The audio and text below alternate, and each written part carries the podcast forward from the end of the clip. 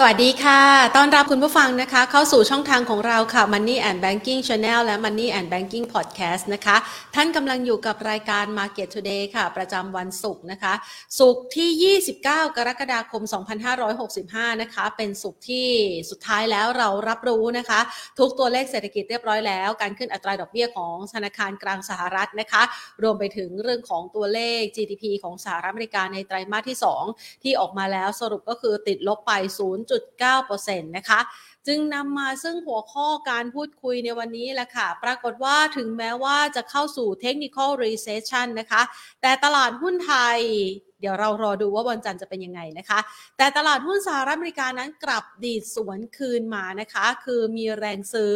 เอ๊ะทำไมนักลงทุนเขาไม่ได้กังวลใจเหรอ ว่าสหรัฐอเมริกากำลังเข้าสู่ภาวะถดถอยนะคะ ในขณะเดียวกันหลาย ๆ คนก็ต้องเริ่มมาประเมินสถานการณ์กันแล้วนะคะ เพราะว่าอย่างล่าสุดทางด้านของดรกอบศักดิ์ภูตระกูลนะคะ ผู้บริหารของธนาคารกรุงเทพเองระบุบอกว่า ตอนนี้เนี่ยเศรษฐกิจสหรัฐอเมริกาเลี่ยงกับภาวะถดถอยไม่ได้นะคะ ในขณะเดียวกันต้องเผชิญกับภาวะเศรษฐกิจขาลง และแน่นอนนะคะว่าเศรษฐกิจขาลงเนี่ยมันก็อาจจะนำไปสู่เรื่องของการชะลอการจ้างงาน การงดหรือว่าการลดใช้สินค้าฟุ่มเฟือยนะคะ แล้วมันก็จะไปกระทบนะคะถึงเรื่องของกำไรบริษัทจดทะเบียน ภาคธุรกิจต่างๆ อาจจะเกิดภาวะความชะงักงัน สุดท้ายแล้ว อาจจะมีบางบริษัทนะคะ ที่อาจจะต้องปิดกิจการกันไป เนื่องจากว่าได้รับผลกระทบจากภาวะเศรษฐกิจถดถอย หรือว่าเศรษฐกิจขาลงนั่นเองค่ะ ส่วนจะกลับเข้ามานะคะ สู่ประเทศไทยมากน้อยแค่ไหนเดี๋ยวเรามาประเมินสถานการณ์กันนะคะ ในมุมมองของนักวิเคราะห์วันนี้นะคะ แต่อย่างที่เล่ามาเนี่ยนะคะ ต้องยอมรับว่าวันนี้เนี่ยตลาดหุ้นไทยปิดทำการนะคะท่ามกลางการลงทุนในตลาดหุ้นโซนเอเชีย ก็ถือว่าค่อนข้างผันผวนละเพราะว่าอย่างตลาดนำของเอเชียนะคะอย่างทางด้านของตลาดหุ้นนิเคอิเช้าวันนี้เนี่ยนะคะบรรยากาศการลงทุนก็ดูเหมือนไม่ค่อยเป็นใจสักเท่าไหร่ เพราะว่าโซนี่นั้นมีการปรับลดการคาดการณ์การเติบโตนะคะ แล้วก็น่าจะมีผลนะคะ ต่อแนวโน้มของ การประเมินนะคะกำไรประจำปี 2565 ด้วย หลังจากที่ได้รับการกดดันค่ะ จากเรื่องของค่าเงินเยน คือก่อนหน้านี้เงินเยนอ่อนค่านะมาวันนี้เนี่ยเงินเยนเริ่มมีการขยับแข็งค่านะคะ เนื่องจากว่าเฟดก็มีการสรุปในเรื่องของการขึ้นอัตราดอกเบี้ยไปเรียบร้อยแล้วนะคะ สิ่งต่างๆ เริ่มกลับมาสู่ภาวะความสมดุลมากขึ้น เห็นได้จากอะไรนะคะ เห็นได้จากแรงซื้อนะคะ เข้ามาในราคาทองคำนะคะ ราคาทองคำเนี่ยก็ถือว่าเป็นสินทรัพย์หนึ่งที่มีความเซนซิทีฟนะคะ ต่อแนวโน้มของเศรษฐกิจนะคะ แนวโน้มของค่าเงินดอลลาร์สหรัฐ แล้วก็แนวโน้มของเศรษฐกิจที่อาจจะถูกกดดันจากการขึ้นอัตราดอกเบี้ยนะคะ ก่อนหน้านี้ในช่วงสักประมาณวีคสองวีคก่อน ราคาทองคำเนี่ยลงไปทดสอบจุดต่ำสุดใกล้ ๆ ระดับประมาณ 1,680 ดอลลาร์ต่อทรอยออนเรียกว่าเป็นจุดต่ำสุดที่เคยทำไว้ก่อนหน้านี้เมื่อหลายเดือนที่ผ่านมาเลยนะคะทีนี้เนี่ยมันก็เริ่มมีแรงซื้อกลับนะคะ นักลงทุนมีแรงซื้อกลับเราจะเห็นภาพนะคะว่าทิศทางของราคาทองคำในช่วงนี้แนวโน้มเนี่ยเป็นขาขึ้นนะคะ ในขณะเดียวกัน เดี๋ยวเราจะมาประเมินด้วยนะคะว่าทิศทางของการลงทุนนั้นจะเป็นยังไงนะคะ ท่ามกลางสถานการณ์ที่เราได้รับความชัดเจนต่างๆ มากยิ่งขึ้นนะคะ มาตรวจสอบกันดีกว่านะคะ ในช่วงเวลานี้นะคะ หลาย ๆ ท่านนะคะ ก็อยากจะมีภาพรวมของการใช้นะคะ อินเทอร์เน็ตที่รวดเร็วเวลาเราฟังกันอย่างนี้ บางคนบอกว่าโอ้ยสัญญาณมันติดติดขัดขัดนะคะ ต้องไปตรวจสอบแล้วแหละว่าอินเทอร์เน็ตที่บ้านท่านนั้น มันเร็วมันแรงนะคะ เพียงพอกับไลฟ์สไตล์การใช้งานของเราหรือเปล่านะคะ วันนี้ก็เลยจะมาชวนคุณผู้ชมค่ะ ไปดูแคมเปญใหม่จาก True Online กันนะคะ เป็นแคมเปญ True Gigatech Pro Life นะคะอินเทอร์เน็ตบ้านไฟเบอร์อันดับหนึ่งที่ครบกว่าคุ้มกว่าแรงกว่าทุกกระแสในประเทศไทยเลยค่ะ ตอบโจทย์ให้บ้านของคุณผู้ชมเนี่ยนะคะเป็นบ้านอัจฉริยะได้ง่าย ๆเลย มีความโปร 5 เรื่องค่ะ เรื่องแรกเป็น 2 Gigabit Pro Speed นะคะ โปรสุดทุกเรื่องความเร็วนะคะ เรียกว่าเป็นสัญญาณที่ดีที่สุดด้วยโมเด็ม 6 เสาค่ะ เร็วแรงเสถียรไม่มีสะดุดนะคะ แถมยังมี Mesh Router Pro Wi-Fi 6 ตัวช่วยกระจายสัญญาณให้ครอบคลุมทั่วบ้านด้วย โปรสุดทุกไลฟ์สไตล์นะคะ True Gigatech Flexi Pro ค่ะ ปรับ อินเทอร์เน็ตบ้านให้เร็วตรงตามไลฟ์สไตล์การใช้งานของคุณผู้ชมนะคะ pro สุดทุกเรื่องการให้บริการ True Gigatech Tech Pro นะคะ แก้ปัญหารวดเร็วภายใน 24 ชั่วโมงนะคะ รวดเร็วทันใจแก้ปัญหาฉับไวนะคะ พร้อมกันนี้ ยัง pro สุดเรื่อง content ด้วยนะคะ มีกล่องทีวีอัจฉริยะ True ID TV ที่มาพร้อม content และกีฬาดังระดับโลกนะคะ แล้วก็ Pro Home Tech ค่ะ โปรสุดทุกเรื่องบ้านอัจฉริยะนะคะ เปลี่ยนบ้านคุณให้คุ้มให้ล้ำกว่าโปรกว่านะคะ ด้วยตัว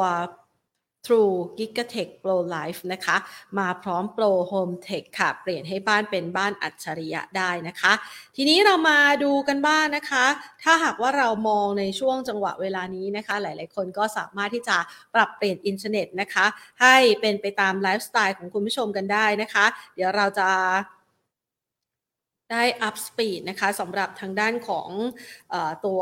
อินเทอร์เน็ตนะคะให้ตอบโจทย์ตรงใจการใช้งานได้มากขึ้นนะคะ ทีนี้มาถึงช่วงเวลาที่เราจะไปพูดคุยกันบ้างดีกว่าค่ะ ช่วงเวลานี้หลาย ๆ ท่านนะคะ อยากจะมาประเมินสถานการณ์นะคะ ว่าแนวโน้มของการลงทุนนะคะ ต่อจากนี้เนี่ยเป็นยังไงกันบ้างนะคะ อยากจะมาประเมินสถานการณ์ให้ชัดเจนกันมากยิ่งขึ้น เพื่อวางแผนการลงทุนได้อย่างแม่นยำนะคะ เพราะว่าตอนนี้เนี่ยนะคะเราจะได้เห็นนะคะว่าภาพของการลงทุนนะคะของตลาดหุ้นสหรัฐอเมริกานั้นมีการบวกขึ้นมาถึงแม้ว่าเศรษฐกิจสหรัฐนั้นจะเข้าสู่ช่วง recession นะคะ เอาละมาก่อนที่เราจะไปเข้าสู่นักวิเคราะห์นะคะ ขอขอบคุณผู้สนับสนุนใจดีของเราค่ะ True 5G คบกับ True ดียิ่งกว่านะคะ และทางด้านของ SCB ค่ะ ขอขอบคุณธนาคารไทยพาณิชย์ค่ะ มา มาวันนี้เนี่ยนะคะ เดี๋ยวเราจะมาพูดคุยกันนะคะ กับคุณการหัดไทยศรัทธาค่ะ นักวิเคราะห์จากทางด้านของบริษัทหลักทรัพย์กสิกรไทยนะคะ สวัสดีค่ะคุณกันค่ะครับ สวัสดีครับพี่แพรและสวัสดีนักลงทุนทุกท่านครับค่ะ วันนี้เนี่ยนะคะ รบกวนคุณการในช่วงวันหยุดนะคะ มาช่วยเสิร์ฟข้อมูลให้กับคุณผู้ชมกันสัหน่อยนะคะ เห็นได้ชัดเลยว่าในกรณีของตัวเลขที่เราติดตามกันมานั่นก็คือตัว GDP ไตรมาส 2 ของสหรัฐอเมริกานะคะ เมื่อวานนี้ออกมาเรียบร้อยแล้ว เราเห็นตัวเลขและติดลบไป 0.9%นะคะ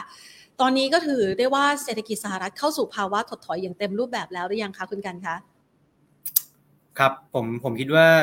มันเป็นนิยามนะครับคำว่า technical recession เฉยๆนะครับเพราะว่าผมได้มีการได้ดูตัวเลขที่แถลงแล้วก็รายละเอียดต่างๆ ที่ออกมาเนี่ย ผมต้องขอเล่าอย่างนี้ก่อนว่าตัวเลขที่ออกมาเนี่ยก่อนหน้านั้นมันก็มีประชุมเฟด นะครับเฟดเขาก็บอกว่าเฮ้ยขอขึ้น 75 บิบตามตลาดคาดไม่ได้มีอะไรผิดคาดนะครับ แล้วก็ message ไกด์แดนที่เขาออกมาเนี่ยเขาบอกว่าดอกเบี้ยในมุมมองของเขาเนี่ยใกล้ถึงจุดสูงสุดนะครับ แล้วเขาคิดว่า recession พอเวลเขาพูดออกมาเลยว่า recession ในมุมเขาเนี่ยยังยังห่างไกล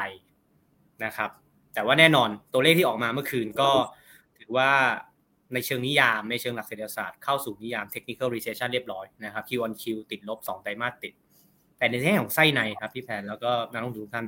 ไส้ในเนี่ยมันไม่ได้มันไม่ได้น่ากลัวอย่างที่นิยามที่แปลว่า technical recession นะครับเพราะว่าการบริโภคของสหรัฐ คนสหรัฐยังซื้อของอะไรต่างๆเนี่ยบวกหนึ่งเปอร์เซ็นต์ Q on Q ก็คือการบริโภคในประเทศของคนสหรัฐด้วยกันเองเนี่ยยังไม่ได้โดนกระทบขนาดนั้น นะครับ ที่ลบแรงๆจะมีสองตัว จะมีการลงทุนนะครับลบสิบสี่ลบสิบสามถึงลบสิบสี่เปอร์เซ็น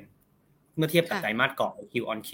ที่มันลบแรงเนี่ยเพราะว่ามันมาจากฝั่งอสังหา หรือว่าฝั่งราคาบ้านอะไรต่างๆ ซึ่งตรงเนี้ยภาพมันล้อกับสิ่งที่เฟดต้องการ เพราะว่าตะกร้าเงินเฟ้อของสหรัฐนะครับ ประมาณหนึ่งในสี่หรือประมาณสามสิบเปอร์เซ็นเกือบสามสิบเปอร์เซ็นเลยเป็นค่าเช่าบ้าน เป็นราคาบ้าน เพราะฉะนั้นเนี่ยเขาต้องขึ้นดอกที่เขาขึ้นดอกเบี้ยไปนะฮะตั้งแต่ต้นปีอะไรต่างๆ ที่เขาขึ้นมาตลอดเนี่ย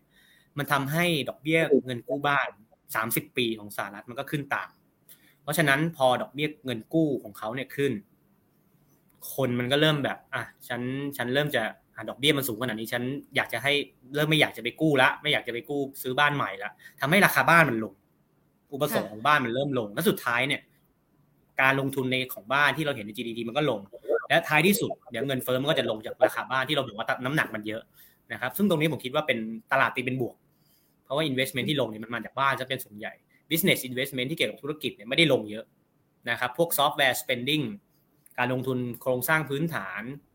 เทคอะไรต่างๆ ไม่ได้ลงอะไรน่ากลัวจะเป็นอสังหาที่ลงกันแรงและอีกตัวหนึ่งที่ลงแรงนอกจากเรื่องของอสังหาคือ inventory หรือว่าสินค้าคงคลัง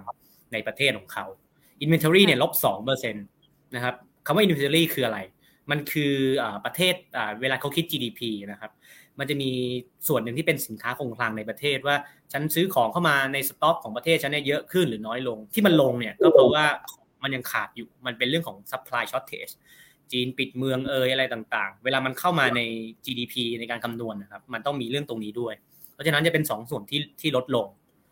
นะครับ แต่ว่าเรื่อง export export เมื่อวานบวกค่อนข้างเยอะนะของของสหรัฐในไตรมาสสองนะครับ consumption อย่างที่คุยไปก็คือยังบวกนะครับโดยรวมผมคิดว่าภาพอุปสงค์ของสหรัฐยังดูดี เพียงแต่ตัวที่มันติดลบเนี่ยคือภาพพวกของอสังหาหรือว่าบ้านนะครับแล้วก็เรื่องของ inventory หรือสินค้าคงคลัง เพราะฉะนั้นเนี่ยตลาด reaction เมื่อเมื่อคืน ก็ดูคิดว่าผมคิดว่าสินทรัพย์เสี่ยงอะไรต่างๆ ตอบรับในเชิงบวกนะ ดาวโจนส์ NASDAQ S&P อะไรต่างๆ ก็บวก Bitcoin ไม่ได้ทำ lower low แล้วก็ยืนเหนือ 20,000 แล้วก็ขึ้นไป 23,000 24,000 ได้ ผมคิดว่าตลาดเนี่ย take bad news เป็น good news ครับพี่แพนอ๋อนะคะ ฟังแบบนี้เนี่ยแสดงว่ามันจะเป็นการคอนเฟิร์มการกลับตัวที่แข็งแกร่งในหลาย ๆ สินทรัพย์ที่อยู่สวนทางกับทางด้านของค่าเงินดอลลาร์สหรัฐจะว่าอย่างนั้นได้ไหมคะคุณการ ได้ครับผมว่านักลงทุนอาจจะดู indicator ง่ายๆอย่างนี้ก็ได้ เราอาจจะดู Dollar Index คู่กับคริปโต คือถ้าดอลอ่อนแล้วคริปโตขึ้นเนี่ย เนี่ยคือ risk on คือหมายถึงว่า เฮ้ย ตลาดสินทรัพย์เสี่ยงเนี่ยน่าจะเริ่มเริ่มเริ่มขึ้นแล้ว แต่ว่าถ้าดอลแข็งและคริปโตลง นี่คือ risk off ความหมายคืออะไร เพราะว่าในยุคที่ดอกเบี้ยเป็นขาขึ้นนะครับ แล้วสถานการณ์อะไรต่างๆเนี่ยเริ่มไม่แน่นอน มีคำว่า recession เข้ามาเกี่ยวข้องกับการลงทุนเนี่ย คนมันต้องเข้าหา safe haven สินทรัพย์ปลอดภัย ซึ่งมันมีสองตัว นะครับก็คือทองคำกับดอลลาร์กับเงินดอลลาร์นะฮะแต่ว่าจะเห็นว่าทองคำในช่วงก่อนหน้านี้ที่พี่แพนบอกว่ามันลงไปพันหกแปดสิบเหรียญรอยออนเนี่ยมันมันมีมันมีประเด็น เพราะว่าดอกเบี้ยเป็นขาขึ้นไงแล้วทองคำมันไม่เป็นมันเป็นสินทรัพย์ที่ไม่มีผลตอบแทนในรูปดอกเบี้ย เพราะฉะนั้นทองคำจะโดน pressure ตรงนั้นก่อน เงินเลยไปเข้าดอลลาร์ที่เราเห็น Dollar Index แข็งมาตลอดทางนะแต่ตอนนี้ Dollar Index เริ่มอ่อนแล้วแล้วทองกลับขึ้น เพราะว่าคนมันเริ่มตีความแล้วว่าเฮ้ย ดอกเบี้ยของเฟดที่ขึ้นไปเยอะๆเนี่ยอาจจะเริ่มเริ่มสุดละเริ่มต้องยูเทิร์นหรือเปล่าถ้ามันเป็น recession และถ้าดอกเบี้ยลงแน่นอน ดอลลาร์ก็อาจจะไม่ไม่ได้น่าสนใจขนาดนั้นแล้วเพราะดอกเบี้ยของสหรัฐไม่ได้ขึ้นต่อแล้วกลับมาทองคำดีกว่า อ่า นี่คือสาเหตุนะครับ ซึ่งตอนเนี้ยดอลลาร์เริ่มอ่อนคริปโตเด้งมันเป็น risk on อะไรต่างๆทำให้เป็น indicator ที่บอกว่าสินทรัพย์เสี่ยง รวมถึงผมคิดว่าเซ็ตอินดี x บ้านเราในวันจันทร์ ไม่น่าจะลงเยอะนะครับ แต่ว่าน่าจะน่าจะขึ้นเดี๋ยวเรามีบอกแนวรับแนวต้านให้ครับอ่าค่ะถ้าตอนนี้เนี่ยนะคะพอจะเห็นใจความที่เมื่อสักครู่นี้คุณกันให้ไว้นะคะ ก็คือแนวโน้มที่จะเป็นจุดสิ้นสุดการขึ้นอัตราดอกเบี้ย จะว่าอย่างนั้นได้ไหมคะ มันต้องใช้ระยะเวลานานแค่ไหนกว่า การขึ้นอัตราดอกเบี้ย รอบนี้ถึงจะสิ้นสุด ในมุมมองของคุณกันแล้วก็กสิกรไทยมองไว้ยังไงบ้างคะ ครับเราเรามองเอ่อสิ้นปีเฟดก็คือจริงๆเนี่ยต้องบอกว่าเขายังคงขึ้นดอกเบี้ยต่อ แต่ว่าไม่ได้ขึ้น75แล้ว เพราะว่าในในวันที่แถลงเมื่อวัน FOMC ครับพาเวลเขาบอกว่าเฮ้ย75เนี่ย มันเป็นอะไรที่ คือคือมันตอนแรกมันมีคนบอก1%หรือ100 basis point เขาบอกว่าเฮ้ย100แรงไป แค่ 75เนี่ย ก็ไม่ใช่เรื่องปกติแล้ว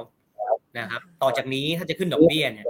จะเป็นเรื่องของข้อมูลในอนาคต ถ้าเงินเฟ้อมันเริ่มลง เศรษฐกิจโอเค หรือว่าเริ่มมีความไม่แน่นอนแล้วเนี่ย อาจจะขึ้นไม่เยอะละอาจจะห้าสิบห้าสิบห้าอะไรแบบนี้นะครับ เรามองว่าครั้งหน้าอาจจะเป็นห้าสิบแล้วก็อีกยี่ห้าแล้วก็ยี่ห้าสิ้นปีดอกเบี้ยของเฟดน่าจะอยู่ประมาณสามจุดสามอ่าสามจุดสองห้าถึงสามจุดห้าก็ตรงกลางก็สามจุดสามเปอร์เซ็นต์นะครับแล้วไม่ได้ขึ้นต่อแล้วเราต้องเตรียมสเปซในการลงหาก recession ตรงเนี้ยถ้า Q on Q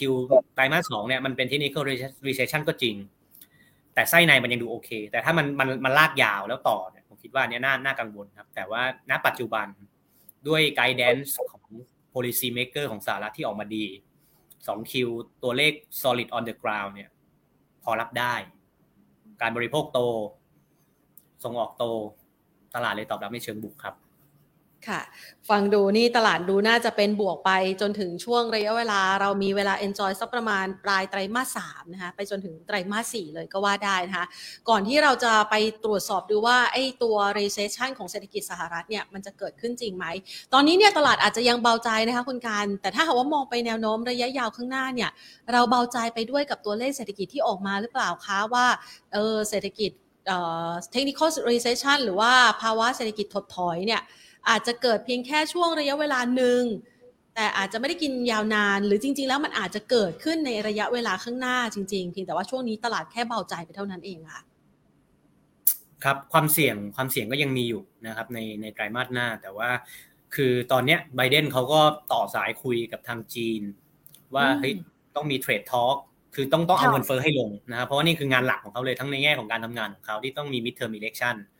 แล้วก็เรื่องค่าครองชีพคนอเมริกันเนี่ยสูงมาก ถ้าเอาตรงนี้ลงได้เนี่ยเมื่อของราคาอะไรต่างๆ มันลงแล้วคนคอนฟ idence ของคนมันเยอะขึ้นเนี่ยไตรมาสสามเราต้องลุ้นกันว่ามันจะดีขึ้นไหมนะครับ ตรงนี้ต้องเป็นสิ่งที่ต้องตามต่อนะครับ แล้วผมคิดว่าตลาดหุ้นตอนนี้คือเนื่องจากมันก็ลงมาเยอะแล้วมัน price in เรื่องความกลัวนี้ไปเยอะ เนื่องจากตัวเลขมันออกมาเนี่ยมันผมผมตีว่ามันมันดีกว่าที่คาดดีกว่าที่ตลาดคาดเล็กๆ อ่าถึงแม้เป็น technical recession แต่ว่ามันดีกว่าที่ตลาดคาดเล็กๆเพราะไส้ในมันโอเค ผมคิดว่าเราจะเห็น summer rally ได้ก็คือ ขึ้นไปสักหน่อย แต่ว่าต้องไปลุ้นกันคือหน้าหนาวครับ เพราะว่ารัสเซียก็ยังเรียกว่าเรื่องพลังงานที่ส่งให้ยุโรปเนี่ยเขาก็เหมือนตัดแก๊สนู่นนี่นั่น แล้วแบบยุโรปเนี่ยคือเป็นประเทศที่ต้องบอกว่าความเสี่ยง recession สูงที่สุดณตอนนี้ เพราะว่าเขาพึ่งพาพลังงานเยอะ และด้วยการที่พึ่งพาพลังงานเยอะ แล้วเงินยูโรเขาก็อ่อน ตอนมันมีช่วงหนึ่งเกือบเกือบจะหนึ่งยูโรเท่ากับหนึ่งดอลลาร์ตรงนั้นเนี่ยเขาโดนสองเด้งเลยนะครับ เพราะว่าเขานำเข้านำเข้าพลังงานแพงแล้ว เจอเงินที่อ่อนไปอีกเด้งหนึ่งนะครับ รวมถึงหนี้ในประเทศที่แบบอ่อนแอของเขาเช่นอิตาลีอะไรแบบเนี้ย เพราะฉะนั้นเนี่ยต้องดูครับ แต่ผมคิดว่าน่าจะเป็นซัมเมอร์แวลลี่ไปจนถึงก่อนเข้าหน้าหนาวคือปลายไตรมาสสามต้นไตรมาสสี่ครับ ค่ะฟังดูดีเลยนะคะ เพราะว่าก็จะเป็นช่วงเวลาทองของตลาดหุ้นไทยนะ เมื่อสักครู่นี้คุณการบอกว่าคุณไบเดนกับคุณสีจิ้นผิงเนี่ยเขาต่อสายคุยกันนะ ดูเหมือนว่าเขาจะไม่ค่อยได้คุยเรื่องของสงครามการค้าสักเท่าไหร่ กลายเป็นยั่วยุเรื่องของไต้หวันไปซะมากกว่านะคะในช่วงของเมื่อวานที่ผ่านมานะคะ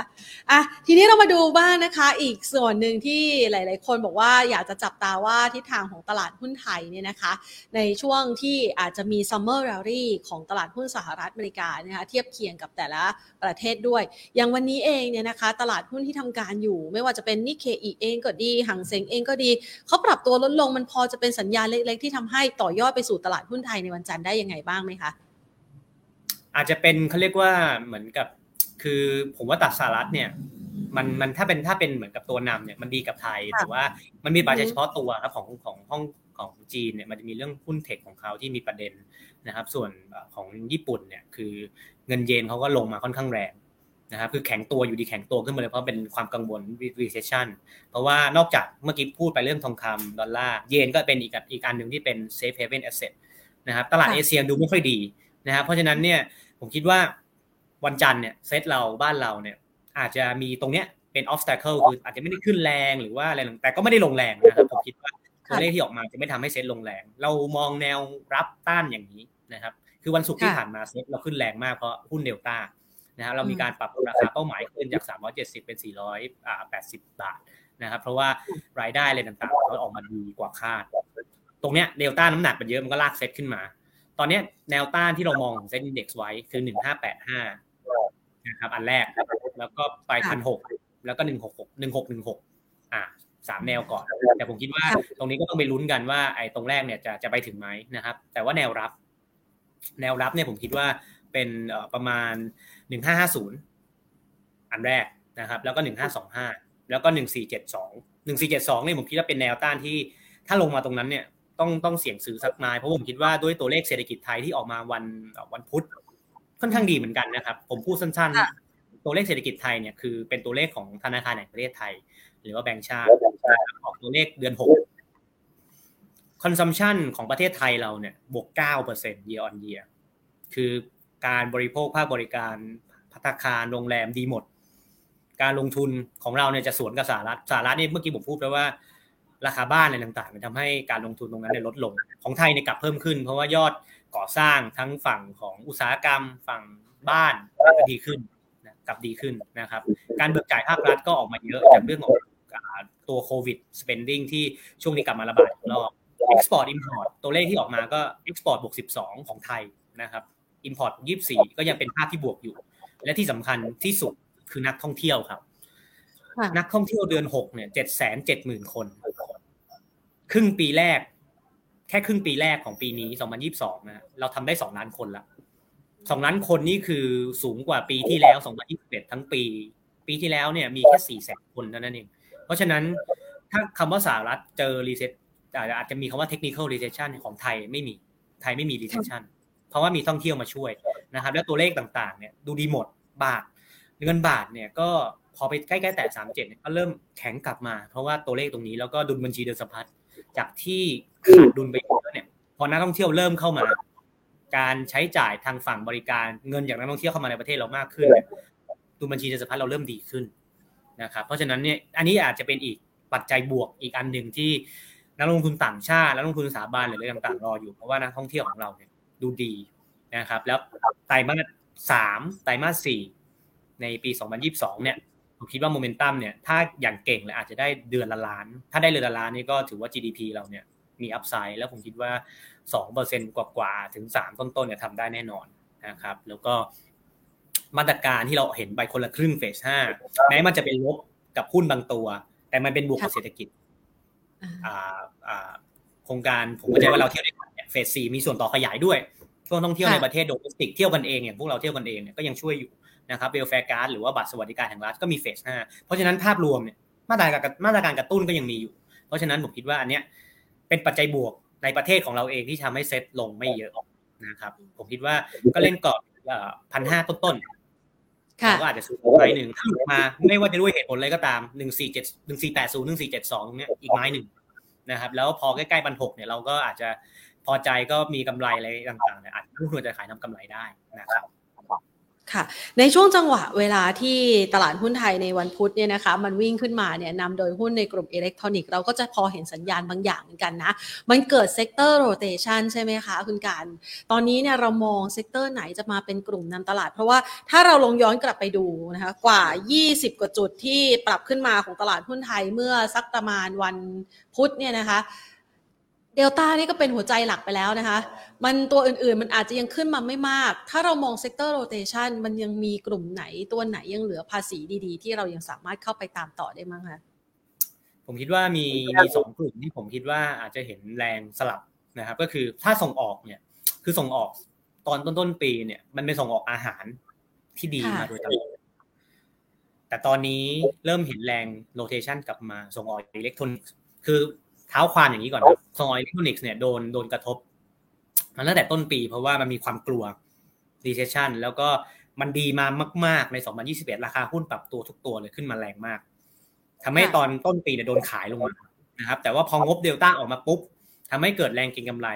ในอีกสองสามตัวที่เหลือเช่น HANA KCE SVI เพราะว่าตลาดคาดนะครับว่า เฮ้ย งบ Q2 ของอิเล็กทรอนิกส์ตัวอื่นอาจจะดีก็ได้ แต่ผมคิดว่าเท่าที่เราผมคุยกับนักวิเคราะห์ที่เรา cover ตัวอิเล็กทรอนิกส์นะครับ คือเดลต้าเนี่ยงบดีเพราะว่าเรื่องของ Data Center แล้วก็ EV นะครับจะเป็นส่วนที่เป็นเฉพาะของเขาที่แบบว่าออเดอร์ของเขาเนี่ยทำได้นะครับ แต่ว่าถ้าเป็นตัวอื่นๆเนี่ยเราชอบ KCE ที่สุด HANA เราเราเราเราเราให้ KCE มากน้ำหนักมากกว่า HANA เพราะว่า HANA เนี่ยเป็น consumer electronics นะครับ แล้วก็ตรงเนี้ย มันโดนกระทบผลกระทบของเงินเฟ้อเนี่ยมันโดนโดนค่อนข้างสูงนะครับเพราะฉะนั้นเนี่ยถ้าเดลต้าเนี่ยเรื่องของ EVD KCE ก็ทำผลิตให้กับแผนวงจรให้กับพวกออเดอร์รถยนต์อยู่แล้ว เราคิดว่าถ้าจะเล่นเก็งกำไร ถ้าจะมี sector rotation ที่กลับมาเนี่ยเราให้เล่น KCE เป็น trading นะครับแต่ก็ต้องย้ำอย่างหนึ่งว่าหุ้นส่งออกเนี่ยมันจะมีปัจจัยอีกอันหนึ่งที่ทำให้ขึ้นมาทั้งกลุ่มก็คือบาทอ่อน แต่ตอนนี้บาทเริ่มกลับมาแข็งแล้วนะครับ งบ 2Q ผมว่าน่าจะดีหมด เพราะว่าบาทเนี่ยบาทอ่อนเนี่ยทุกๆ บาทที่อ่อนค่าก็ช่วยไปได้รับประโยชน์จากหุ้นกลุ่มส่งออกอยู่แล้วในแง่ของกำไรนะครับ แต่ว่าถ้า sentiment เนี่ย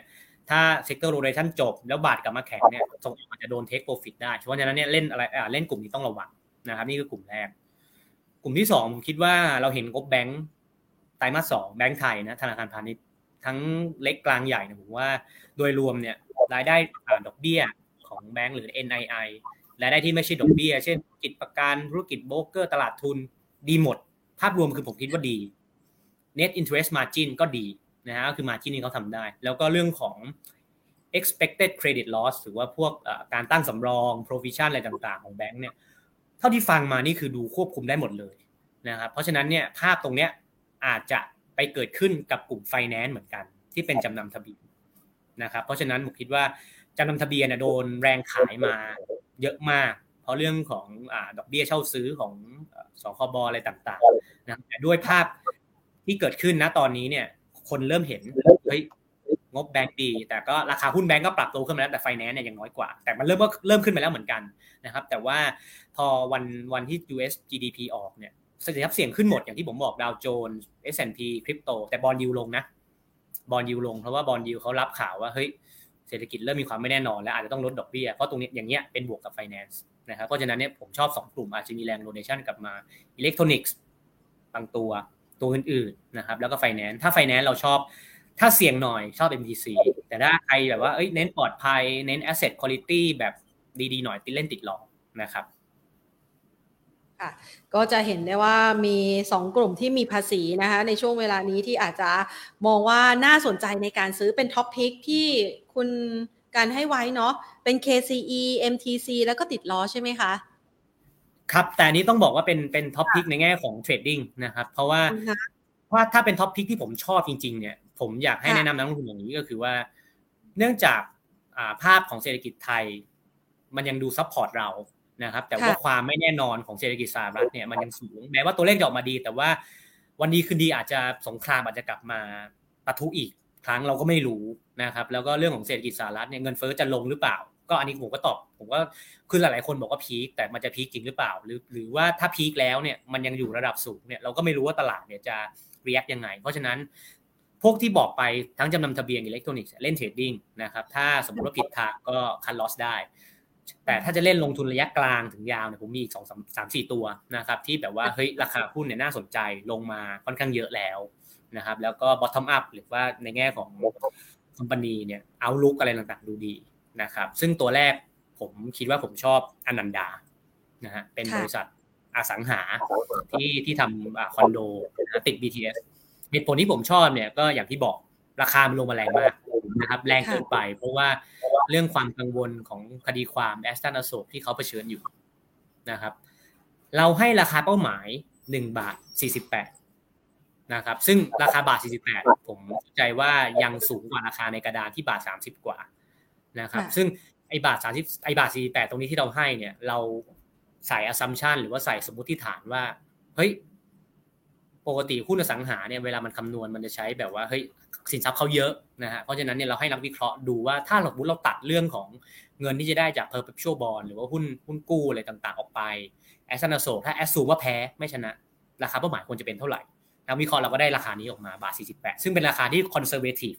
นะครับ conservative มาก ราคาหุ้นปรับตัวลงมาแรงเกิน กับความกังวลของคดีความ Ashton อโศกผมเชื่อว่าถ้าสมมติว่าไกล่เกลี่ยกันจบอะไรต่างๆเนี่ยผมเชื่อว่าราคาหุ้นจะปรับตัว ไปในเชิงบวกนะแล้วก็หาย overhang นี่คือเหตุผลของของภาพบริษัทนะครับภาพภาพใหญ่เนี่ยคือ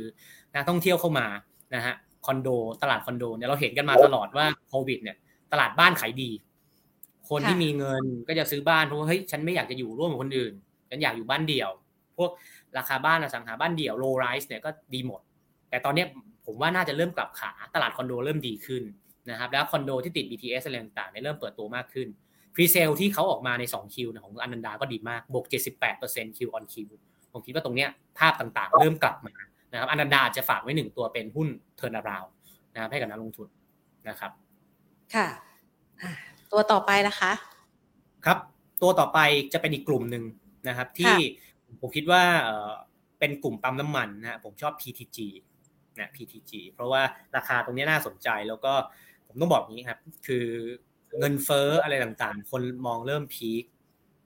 น้ำมัน น้ำมันดิบนะที่ที่ไปแตะร้อยสี่สิบเหรียญเนี่ยเราคิดว่าถ้าลงมาตรงเนี้ยแถวๆหนึ่งเราคิดว่ากรอบของน้ำมันควรจะวิ่งประมาณแปดสิบถึงร้อยสี่สิบไม่น่าทำนิวไฮใหม่นะควรจะอยู่ระดับสูงแบบนี้แต่คงจะไม่ไปแบบว่าทะลุอะไรใหม่ ถ้าไม่มีเรื่องของการประทุของสงครามเพราะผมเชื่อว่าสงครามตรงเนี้ยผ่านจุดพีคอะไรไปเรียบร้อยแล้วนะครับ เพราะฉะนั้นเนี่ยหุ้นกลุ่มปั๊มน้ำมัน นะครับ เวลาน้ำมันมันอยู่ระดับสูงสิประโยชน์เรื่องของค่าการตลาด แต่ว่าตรงนี้มันก็ช่วยกันมาสุดๆแล้วเพราะฉะนั้นเนี่ย valuation ที่ราคาลงมาจากเรื่องค่าการตลาดเนี่ย น่าสนใจมากราคา PTG ตรงนี้นะครับ เราคิดว่า 2Q หรือไตรมาสสองของ PTG เนี่ย งบจะออกมาบวก 150% Q on Q นะครับจากการเติมน้ำมันที่ดีขึ้นจากวอลลุ่มที่ดีขึ้น แล้วก็ตัว SG&A หรือการควบคุมค่าใช้จ่ายของบริษัททำได้ดีนะครับ อีกเหตุผลหนึ่งที่ผมชอบ PDG มากกว่า OR ก็คือว่า เวลาที่น้ำมันมันอยู่ระดับสูงแล้วมันเริ่มเป็นลงขาลงมาเนี่ยครับเขาจะมีเรื่อง oil inventory หรือว่าสินค้าคงคลังที่เป็นน้ำมันดิบ พวกบริษัทใหญ่ๆ ตรงนี้ OR เนี่ยเขาจะมีตรงนี้เยอะนะครับ เวลาน้ำมันเป็นขาลงเนี่ยเขาจะเสียเปรียบเขาจะมี oil inventory loss แต่ PDG อะจะได้เปรียบตรงนี้ ถ้าน้ำมันเป็นขาลงนะ แต่ถ้าน้ำมันเป็นขาขึ้น OR จะได้ประโยชน์เพราะมี oil inventory gain นะครับ เพราะฉะนั้นเนี่ยตอนนี้น้ำมันมันไม่ได้ ไปขาขึ้นขนาดนั้นมันแบบว่าเฮ้ยทรงแบบไซด์เวย์อะไรเงี้ยผมคิดว่า PDG มีมีภาษีที่ดีกว่านะครับเราเลือก PDG เป็นตัวที่สองครับค่ะมีครับมาฝากประมาณสี่ตัวใช่ไหมคะ อีกสองใช่ตัวครับเป็นตัวไหนคะตัวที่สามนะครับ เป็นอีกค่ะกลุ่มหนึ่งที่โดนขายออกมาค่อนข้างรุนแรงมาก คือ RBF คือคือต้องบอกว่า RBF เนี่ยโดนขายมาหลายเรื่องเลยหลายเหตุผลเหตุผลแรกคือสินค้าก่อกันนหน้าโชนี้งเป็นโดดเด่นมากนะอะไรก่อนหลงน้ามาแรนี้งเมื่อมากนาน ครับคือค่ะเรื่องสินค้ากัญชงกัญชาที่เลื่อนเลื่อนการเปิดตัว อ่าหนึ่งอืมหนึ่งช็อตค่ะ เรื่องของเอ่อพม่านะครับ คือคืออ่าเขาเรียกว่า RBF เนี่ยขายขายของอะไรต่างๆเนี่ยมีลูกค้าเป็นโอโซสภากับคาราบาว ซึ่งสองเจ้าเนี่ยเครื่องดื่มก็มีมีขายในพม่า โดนช็อตที่สองค่ะนะครับช็อตที่สามคือเรื่องของข้าวสาลีที่ต้นทุนของเขาเนี่ยค่อนข้างเยอะเป็นข้าวสาลีค่ะ คือทำให้อ่า ตลาดเนี่ยกังวลว่า margin หรือว่า bottom line หรือว่ากำไรเนี่ยจะโดนกระทบจากราคาข้าวสาลีที่เป็นต้นทุนที่สูง คือหลายเหตุผลเลยทำให้ RBF เนี่ยลงมาทั้งทางเลยนะครับแต่ผมคิดว่าราคาเนี่ยน่าสนใจ เพราะว่าราคาหุ้นเริ่มสร้างฐานได้อันที่หนึ่งอันที่สองมันมีข่าวครับว่ารัสเซียยูเครนเนี่ยเขามีดีลกันแล้วว่าจะส่งออกธัญพืชอะไรต่างๆผ่านทะเลดำและอีกเหตุผลหนึ่งก็คือว่าคำว่าถ้าคำว่า recession เข้ามาเนี่ย commodities ราคามันต้องเริ่มลง ซึ่งเราเห็นราคาข้าวสาลีเริ่มลงแล้วเพราะฉะนั้นเนี่ยไตรมาสสองกำไรของ RBF อาจจะยังไม่ได้ไม่ได้ดีเหมือน PTG อะไรอาจจะยังไม่ได้ดี แต่ผมคิดว่า second half เนี่ยมันน่าจะดีขึ้นนะครับจากข่าวร้ายที่เกิดขึ้นมาโดยตลอด ราคาเป้าหมายที่เราให้ RBF เนี่ยประมาณ 20.95 นะครับสูงกว่าในกระดานที่เกิดที่ตอนนี้อยู่ที่ประมาณ 12 บาทค่อนข้างเยอะมากนะครับ แล้วผมก็ถามนักวิเคราะห์เลยว่าอ้าวถ้าสมมติว่าผมผมไม่อยากเอาแบบเคสเลยนะ ผลิตภัณฑ์กัญชาใหม่เนี่ยไม่มี ราคาเป้าหมายคุณจะอยู่เท่าไหร่นักวิเคราะห์ก็ลองไปคำนวณเคาะอะไรต่างๆมาเนี่ยราคาเป้าหมายจาก 20.95 จะลงมาเหลือ 17.7 นะฮะก็ยังสูงกว่าในกระดาน ผมเลยคิดว่าราคาตรงเนี้ย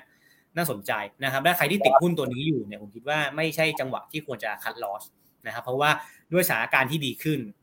ข้าวสาลีที่เป็นต้นทุนอะไรต่างๆ เนี่ยมันเริ่มลงราคามันรับข่าวร้ายไปเยอะมากๆนะครับขอแค่ข่าวดีบางข่าว ผมคิดว่าราคาหุ้นน่าจะปรับตัวบวกได้นะสำหรับตัวที่3 RBF ค่ะ อันนี้ก็คือพิจารณานะคะ จากสมมุติฐานที่ว่าแย่สุดๆไปแล้วนะคะ ก็จะได้มีภาพให้คุณผู้ชมได้ไปศึกษาเพิ่มเติมกันได้นะคะ ทีนี้ตัวสุดท้ายของเราในวันนี้เรามองตัวไหนไว้คะคุณการครับก็เมื่อกี้เราพูดถึงอ่าเราเกรินไปแล้วคืองบแบงค์นะครับค่ะผมยังคือถ้าเทรดดิ้งก็อาจจะตอนเนี้ยอาจจะกลับมาเทรดตัวจำนำทะเบียนตัวใหญ่ได้ แต่ต้องต้องย้ำนะฮะเราชอบตัวใหญ่ ทั้งจำนำทะเบียนเช่าซื้อ ASK อะไรต่างๆ เราชอบตัวใหญ่เพราะว่าการส่งผ่านราคาหรือว่าการ manage เรื่องของเงินเฟ้อดีกว่า แต่ตัวที่4เนี่ยเราชอบแบงค์นะครับจะเป็นแบงค์ตัวกลางๆ ที่เราคิดว่าเฮ้ยเอาลุกเขาดี ก็คือทหารไทยธนาชาติทหารไทยธนาชาติ TTB นะครับค่ะผมคิดว่าตรงนี้เป็นแบงก์กลางๆ ค่อนข้างใหญ่ที่เอ่อเขาเรียกว่างบออกมาค่อนข้างสวยนะครับค่ะเอ่องบบวก 36%เมื่อเทียบกับปีที่แล้วในไตรมาส2บวก 8%เมื่อเทียบกับไตรมาสหนึ่ง ของปีนี้นะครับเราให้ราคาเป้าหมายที่บาท 57 เหตุผลที่เราชอบเนี่ยเพราะว่า อันที่หนึ่งก็คือตัวเลขของเน้น NII หรือว่ารายได้ดอกเบี้ยเนี่ยในในครึ่งปีหลังเนี่ยดูดีขึ้นนะครับธุรกิจที่ไม่ใช่ดอกที่รายได้ที่ไม่ใช่ดอกเบี้ยธุรกิจประกัน back back assurance เนี่ยของเขาเนี่ยก็ดีนะครับ expected credit loss หรือว่าตัวตั้งสำรองอะไรต่างๆเนี่ยควบคุมได้ไม่ได้มีอะไรที่เพิ่มเติม นะครับผมคิดว่าตัวเนี้ยน่าสนใจแล้วก็อีกเหตุผลที่ภาพอันนี้คือภาพ bottom up ของตัวบริษัทนะครับก็คือรายได้ดอกเบี้ยรายได้ที่ไม่ใช่ดอกเบี้ยเนี่ยดีนะครับแล้วก็เรื่องของการตั้งสำรองเนี่ยสามารถควบคุมได้ ภาพใหญ่ก็คือว่าถ้า recession แม้ว่าไทยจะไม่เกิด แต่ถ้าสหรัฐเนี่ยมันมีความรุนแรงตรงนี้มากขึ้น แบงก์ใหญ่จะโดนขายแรงกว่า เมื่อเทียบกับแบงก์กลาง หรือแบงก์ค่อนไปทางกลางๆใหญ่ๆคือแบงก์สามแบงก์บนสี่แบงก์บนจะโดนขายแรงกว่าตัวนี้นะครับเหตุผลที่ผมเลือกแบงก์ เหตุผลที่สองก็คือ ด้วยความที่เศรษฐกิจไทยเนี่ยมันก็ยังเป็นลักษณะฟื้นตัว แม้ว่าคนอื่นเขาจะแบบมี recession แต่ของไทยเนี่ยผมคิดว่าอย่างที่เราคุยกันไปนักท่องเที่ยวอะไรต่างๆก็ดี การบริโภคกันอันเองการการลงทุนกันเองของเราก็ดี เพราะฉะนั้นเนี่ยเราควรจะต้องมีหุ้นวัฏจักรตัวหนึ่งนะก็คือเป็นแบงก์กลางนะอย่าง TTB แล้วก็ตอนนี้ valuation ของ TTB เนี่ยผมคิดว่าเทรดประมาณ 0.5 เท่าบุ๊กเมื่อเทียบกับแบงก์ใหญ่อื่น ๆ ที่ตอนนี้บางตัวเทรด 0.7 เท่าบุ๊ก0.6 เท่าบุ๊ก ก็คือผู้ในภาษาง่ายๆ คือมันถูกกว่าเมื่อเทียบกับแบงก์ใหญ่ตัวอื่นๆ ราคาตรงนี้น่าสนใจครับ สามารถสร้างฐานได้และลงมาพอสมควร แล้วให้ราคาเป้าหมายบาท57สำหรับตัวที่ 4 TTB ค่ะนะคะอะให้ไว้นะคะ 4 ตัวนะคะ ทีนี้ไปสอบถามนะคะ เพิ่มเติมจากคุณผู้ชมกันบ้างนะคะ คุณการคุณผู้ชมบอกว่าถ้าเรามองกลุ่มธนาคารเนี่ยนะคะ อย่าง แบงก์แต่ละตัวเนี่ยมั่นคงดีไหมแล้วอย่าง KTB เนี่ยน่าสะสมไหมคะ ช่วงเวลานี้ค่ะ คุณพรชิตาสอบถามเข้ามา พร้อมกับคุณปิตินะคะ ครับขอบคุณครับ ผมคิดว่าแบงก์เนี่ยราคาหุ้นตอบรับดีหมดในช่วงที่ผ่านมาจากงบไตรมาสสองคือ KDB ก็มีลักษณะคล้ายๆ กับแบงก์หลาย ๆ ตัวนะครับ ก็คือรายได้ดอกเบี้ยดีรายได้ที่ไม่ใช่ดอกเบี้ยดี แต่ KDB จะมีจุดอีกอันหนึ่งที่น่าสนใจก็คือเรื่องของแอปเป๋าตัง นะครับเพราะว่าแอปเป๋าตังเนี่ยมันมีเรื่องของซินอ่า value ที่คนอาจจะยังมองไม่เห็นก็คือว่าเฮ้ย user การขายพันธบัตรผ่านแอปเป๋าตังการที่คนต้องใช้แอปมากขึ้นเพราะเดี๋ยวต้องมีอ่าคนละครึ่งเฟสห้าฉะนั้นเนี่ยมันเลยมีสิ่งที่เรียกว่าพรีเมียมขึ้นมาในราคาหุ้นของ KTB นะครับซึ่งผมก็ต้องยอมรับว่าราคาตรงนี้ก็แพงพอสมควรคือ trade ขึ้นมาแบบแพงแพงกว่าในใน valuation ที่แบงก์ควรจะได้ เพราะว่าเขามีเรื่องของ value ที่เกิดจากแอปเป๋าตังมาซึ่งเราก็ยังมองบวก นะครับ ผมคิดว่าด้วยภาพเศรษฐกิจของไทยนะฮะของไทยที่ยังดูดีอยู่แบบนี้นะฮะไตรมาสสามไตรมาสสี่ consumption เราโตนักท่องเที่ยวเรามาเป็นถ้าสมมติได้ล้านคนต่อต่อเดือน ผมคิดว่าหุ้นแบงค์น่าจะ perform ต่อนะครับ แต่ว่าเวลาเข้าเข้าซื้อของนักลงทุนผมอยากเตือนว่าอ่าอาจจะรอย่อนิดนึงเพราะตรงนี้มันก็เริ่มสูงแล้วตรงนี้มันขึ้นมาทั้งทางอาจจะรอย่อหน่อยสำหรับ KTB ครับ ค่ะ ขยับไปที่คอมเซเว่นกันบ้างนะคะ คือก่อนหน้านี้เนี่ยมันมีแรงซื้อวิ่งขึ้นมาสำหรับคอมเซเว่นนะคะ แล้วก็พอกลุ่มอิเล็กทรอนิกส์มาดูเหมือนว่าคนก็จะไม่ได้เขาเรียกว่ามีแรงขายออกมานะคะ ในกลุ่มนี้นะคะคอมเซเว่นเรามองยังไงบ้างคะหมดรอบหรือยังขึ้นมาโดดเด่นในช่วงหลายวันทำการ แต่ว่ามาเผชิญแรงขายในช่วงสักสองสาวันที่ผ่านมาเนี่ยค่ะ ครับ ผมเท่าที่ผมเข้าใจเนี่ยคือ COM7 เนี่ยเราเราคิดว่าจะโดนกระทบจากเรื่องของเงินเฟ้อหนัก เพราะว่าเป็นธุรกิจแกจ g ตนะครับ แล้วก็การเปิดตัว iPhone อะไรต่างๆเนี่ยก็ยังผมคิดว่ายังไม่ใช่ timing ตรงนี้ แต่ว่าเงินเฟ้อที่กระทบเนี่ยผมต้องบอกอย่างนี้ก่อน เวลาเงินเฟ้อมานะครับผลกระทบที่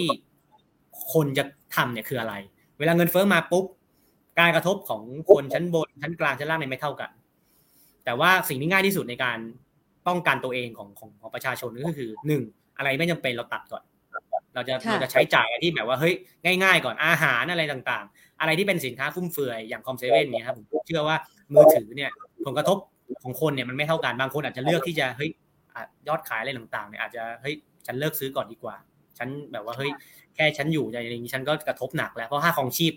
ก็กระทบคนไม่เท่ากันกันนะครับนี่คือ ปัจจัยแรกที่เซนติเมนต์เนี่ยของหุ้นหุ้นกลุ่มที่เป็นเขาเรียกว่า discretionary หรือสินค้าฟุ่มเฟือยเสียไปอันแรกนะครับแม้ว่าช่วงที่ผ่านมาจะมีข่าว เรื่องเขาไปลงทุนธุรกิจอะไรต่างๆใหม่ๆขึ้นมาเนี่ยทำให้หุ้นปรับตัวขึ้นได้ แต่ผมคิดว่าภาพใหญ่ยังคุมอยู่นะครับก็คือเรื่องของเงินเฟ้อที่ยังอยู่สูง แล้วก็เรื่องของสินค้าคงคลังที่เราต้องเช็คว่าเฮ้ยของเขาเนี่ยสต็อกไว้เยอะไหมนะครับแล้วถ้าสต็อกเยอะยอดขายจะตามมาหรือเปล่า เพราะว่าถ้าเงินเฟ้อเป็นแบบนี้แล้วถ้าสต็อกขังไว้แล้วยอดขายไม่มาอาจจะมีเรื่องของการ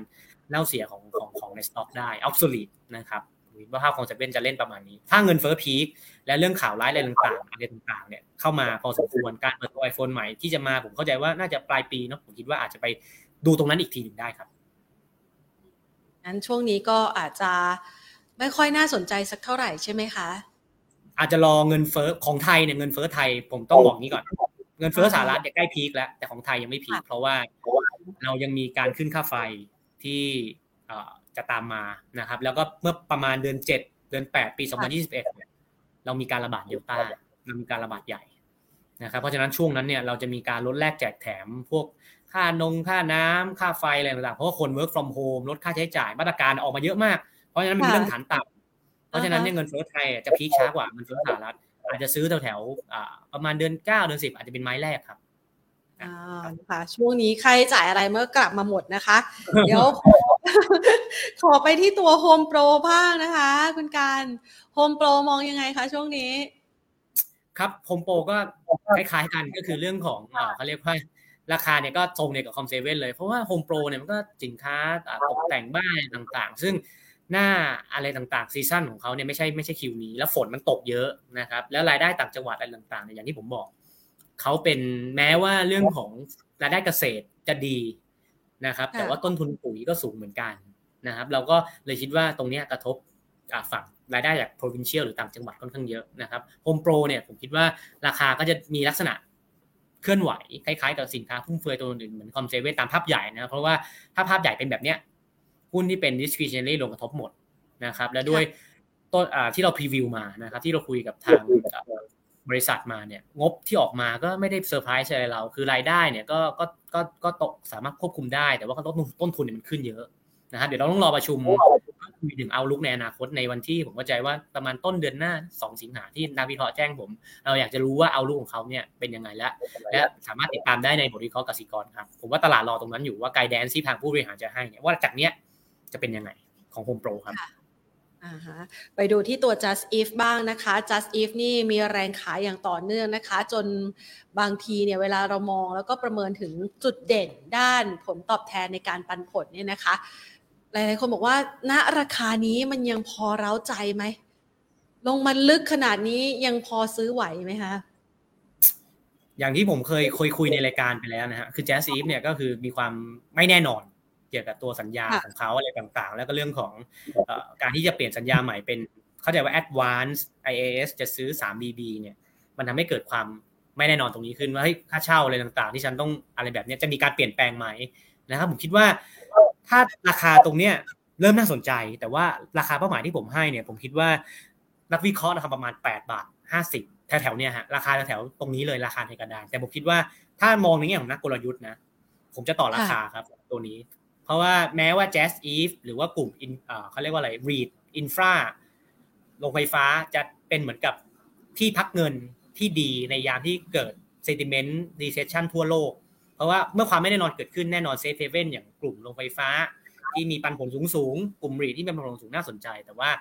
ด้วยความที่ JASIF เนี่ย bottom up ของเขาหรือว่าปัจจัยเฉพาะตัวของเขาเนี่ยค่อนข้างลบ ผมจะต่อราคาครับ ต้องผมอยากจะเห็นแปดต้นๆหรือเจ็ดไปปลายผมถึงจะซื้อไม้แรก ไม่งั้นก็ไปซื้อดิฟดีกว่านะครับ เป็นอีกตัวหนึ่งค่ะ งั้นขออีกสักสามคำถามนะคะ คุณการ MBK มองยังไงบ้างคะเอ่อตัวนี้ผมเข้าใจว่าอ่าเราเราไม่ได้ cover ตัวนี้ผมอาจจะให้คอมเมนต์เป็นภาพใหญ่แล้วกันนะครับ ก็คือผมเข้าใจว่าถ้าถ้าเป็นเรื่องของห้างเนี่ย CPN ที่เราดูก็คือภาพคล้ายๆกันก็คือว่าราคาเนี่ยเป็น reopening play ที่เป็น reopening แถวสองนะคือแถวแรกเนี่ยก็คือสนามบิน โรงแรมอะไรต่างๆเนี่ยขึ้นมาหมดแล้วราคาเนี่ยโอ AOT นี่คือ70แล้วยืนตรงเนี้ยแข็งแกร่งมากตามภาพนักท่องเที่ยวที่เข้ามา แต่ห้างเนี่ยเท่าที่เราคุยกับทางห้างใหญ่ๆ CPN อะไรต่างๆเนี่ยคือนายและนักท่องเที่ยวดีขึ้น อ่านักท่องเที่ยวที่ traffic ที่เข้ามาในห้างอะดีขึ้น ตามนั้นแต่ว่ามันมีส่วนลดค่าเช่านะส่วนลดค่าเช่าที่ยังมีการให้อยู่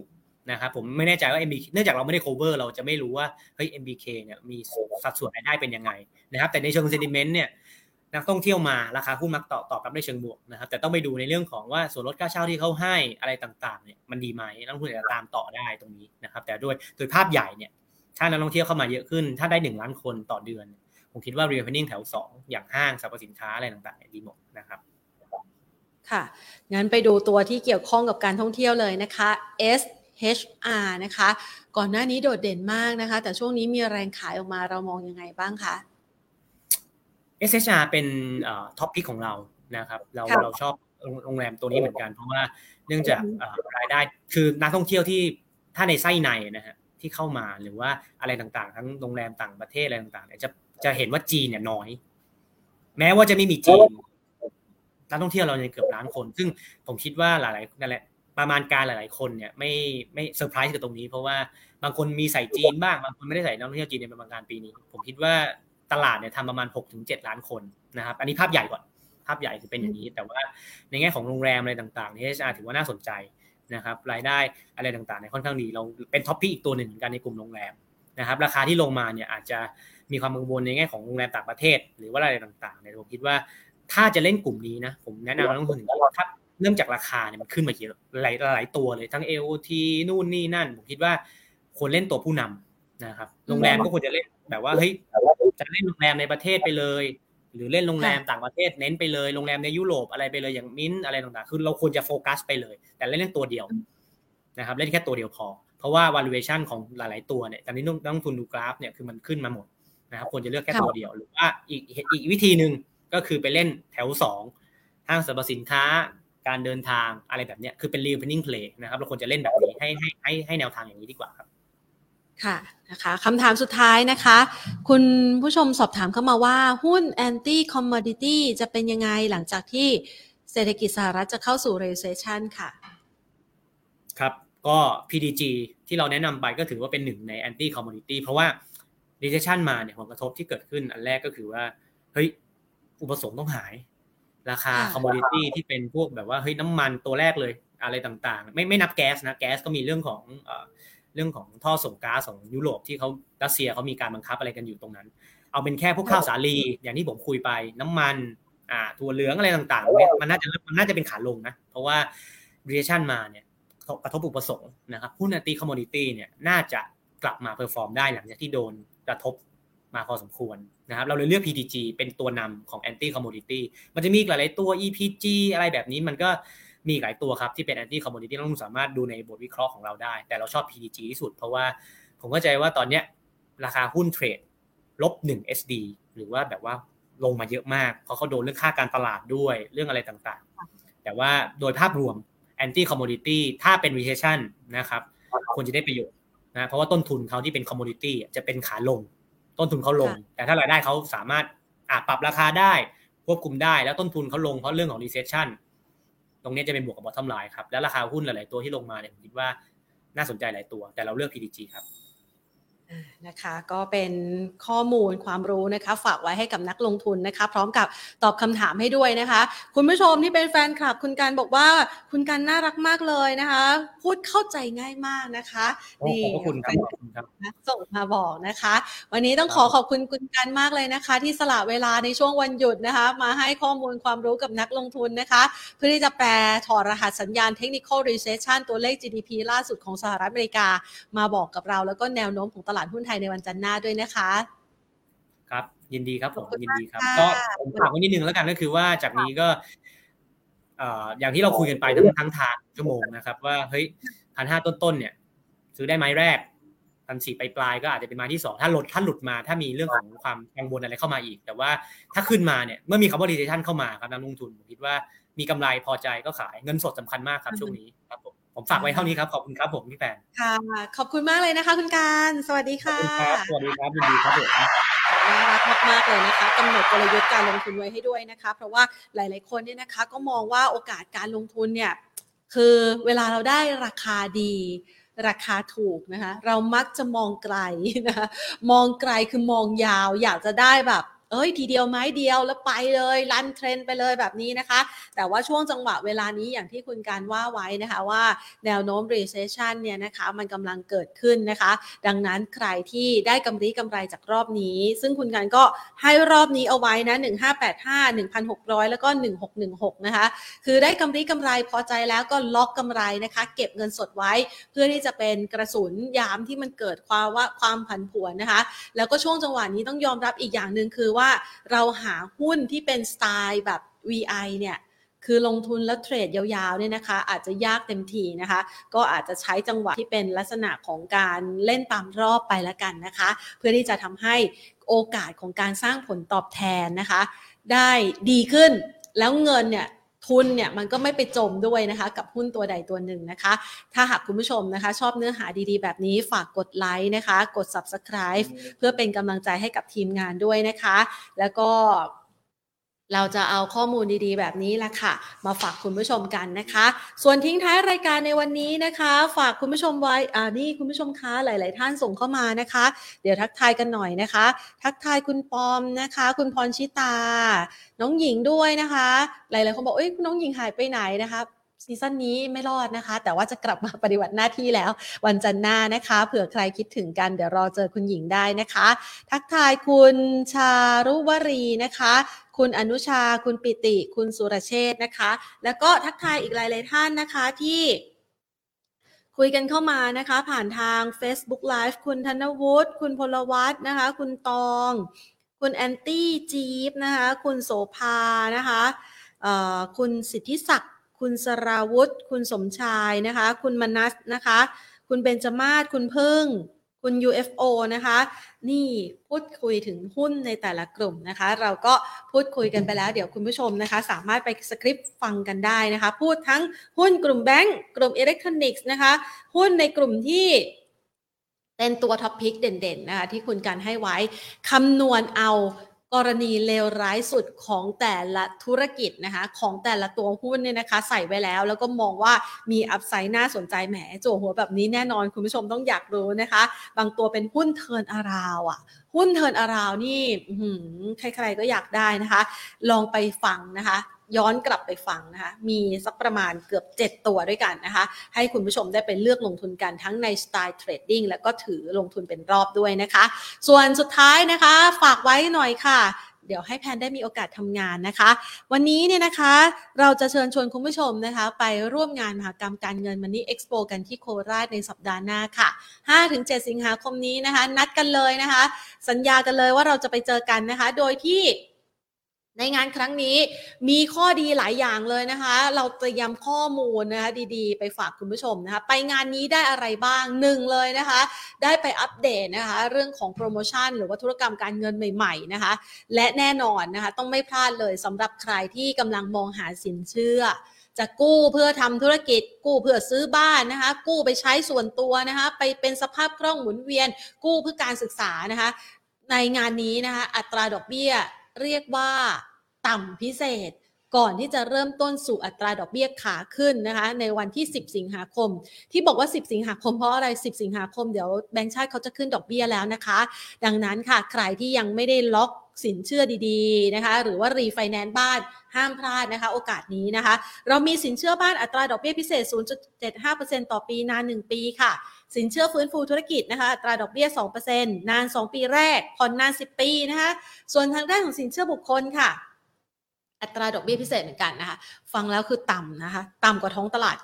9.99%นะคะนาน 1 ปีค่ะ ซับ NPA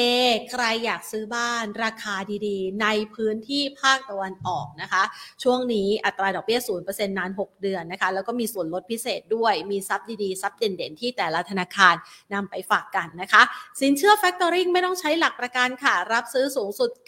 90%แล้วก็ซื้อประกันชีวิต แจกทองคำไม่มีงานไหนนะคะที่ทำแบบนี้นะคะ มีงานนี้งานเดียวที่คุณผู้ชมสามารถไปหาธุรกรรมทางการเงินที่พร้อมนะคะ ครบเพียงแค่เตรียมเอกสารไปนะคะพร้อมจบเลยนะคะ พร้อมที่จะทำธุรกรรมทางการเงินจัดการเรื่องของ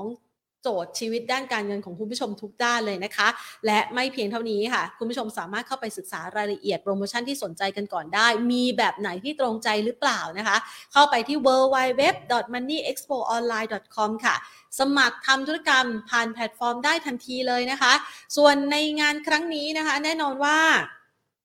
ณปัจจุบันสถานการณ์โควิด -19 เนี่ยเรายังอยู่ในระยะเวลาเฝ้าระวังนะคะ มีผู้ที่อาจจะ คือมันติดง่ายกว่าเดิมนะคะ ต้องระมัดระวังนะคะ เรื่องของสุขอนามัยด้วย แต่เราป้องกันเป็นอย่างดีในงานมหกรรมการเงิน Money Expo นะคะ และเราก็เริ่มมีกิจกรรมต่างๆ ที่ไปพบปะพูดคุยกันแล้ว โดยในงานในครั้งนี้นะคะ เรามีงานสัมมนา2 session ด้วยกันค่ะ อยากจะเชิญชวนคุณผู้ชมไปนะคะ เริ่มตั้งแต่สักประมาณเวลาบ่ายโมงนะคะบ่ายโมงครึ่งเป็นต้นไปนะคะไปคัดเกรดหุ้นค่ะขึ้น outperform ตลาดกันกับพี่สุเชษสุขแท้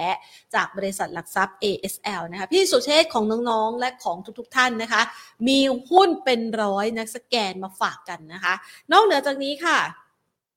ใครที่อยากจะวางแผนการลงทุนด้วยกองทุนรวม คือลงทุนหุ้นรายตัวอาจจะรู้สึกว่ามันยากมันมันไม่ยากไปนะคะสำหรับคนที่สนใจอยากจะเรียนรู้นะ แต่ว่าบางครั้งมันไม่มีเวลา อยากจะลงทุนด้วยกองทุนรวม แล้วเราจะสามารถสร้างความมั่งคั่งผ่านกองทุนรวมได้อย่างไร บอกว่ายังไม่ค่อยเข้าใจ เดี๋ยวเราไป shortcut ในงานนี้นะคะ ฟังแป๊บเดียวเข้าใจทุกเรื่องเกี่ยวกับเรื่องของกองทุนรวมเลยค่ะ แล้วเราจะมาสร้างความมั่งคั่งนะคะ ด้วยกองทุนรวมกันกับทางด้านของคุณราชันตันติจินดา นักวางแผนการเงิน CFP นะคะ ซึ่งคุณราชันก็จะเดินทางจากกรุงเทพนะเหมือนพี่สุเชษเดินทางจากกรุงเทพนะคะ ไปที่นั่นเพื่อไปพูดคุยกับท่านนักลงทุนนะคะ แล้วก็หลาย ๆ คนที่อยากจะวางแผนการออมกันนะคะออมเริ่มต้นวันไหนดีที่สุด tick tock tick tock วันนี้แหละค่ะนะคะณนะปัจจุบันนี้แหละค่ะ ตัดสินใจจะทำอะไรก็แล้วแต่นะคะวันนี้ดีที่สุดทำทันทีนะคะ ดังนั้นเราก็เลยอยากจะเสิร์ฟข้อมูลความรู้ต่างๆ เหล่านี้นะคะ ให้คุณผู้ชมได้เป็นข้อมูลในการศึกษา แล้วใครที่มีความพร้อม เริ่มทำทันทีนะคะ ความมั่งคั่งจะเป็นของคุณในไม่ช้านี้แหละค่ะ ฝากเอาไว้นะคะสำหรับงานสัมมนานี้นะคะ ส่วนท่านใดที่อยู่เขาเรียกว่าอยู่ อยู่พื้นที่อื่น ๆ ที่ไม่ใช่ภาคอีสานนะคะ ก็สามารถมารับชมนะคะ ผ่านทาง Facebook Live YouTube Live กับเราได้นะคะ ผ่านช่องทาง Money and Banking Channel และ Money and Banking Podcast นะคะ ฝากกดไลค์กด Subscribe นะคะ หรือแม้กระทั่งกดเข้าไปในลิงก์เนี่ยนะคะ ที่เป็น Line Room นะคะ at Market Today นะคะ มาเป็นเพื่อนกันนะคะ แล้วเราก็จะได้มีโอกาสได้พูดคุย แล้วก็เสิร์ฟข้อมูลดีๆ มาฝากกันแล้วค่ะ ทักทายกันนะคะสำหรับวันนี้ หลาย ๆ ท่านบอกว่า bye bye ครับ เจอกันจันทร์หน้า เอานัดกันแล้ววันจันทร์อย่าลืมมานะคะ เดี๋ยวน้องหญิงจะกลับมาปฏิบัติหน้าที่ด้วยวันจันทร์หน้านะคะ แล้วก็มาพูดคุยกับท่านนักลงทุนนะคะ พร้อมเสิร์ฟข้อมูล มาดูซิว่าวันจันทร์หน้าพอร์ตของเรานะคะ ที่วางแผนเอาไว้นะคะ จะเป็นยังไง เดี๋ยวเราจะได้หาจังหวะนะคะ ช่วงคนอื่นเขาตกอกตกใจแหมไม่ทันได้อัปเดตสถานการณ์นะคะ จังหวะตกอกตกใจเรามีหุ้นเป้าหมายศึกษามาดีแล้วพร้อมบายนะคะ พร้อมบายก็คือพร้อมซื้อนะคะในวันจันทร์เดี๋ยวจะได้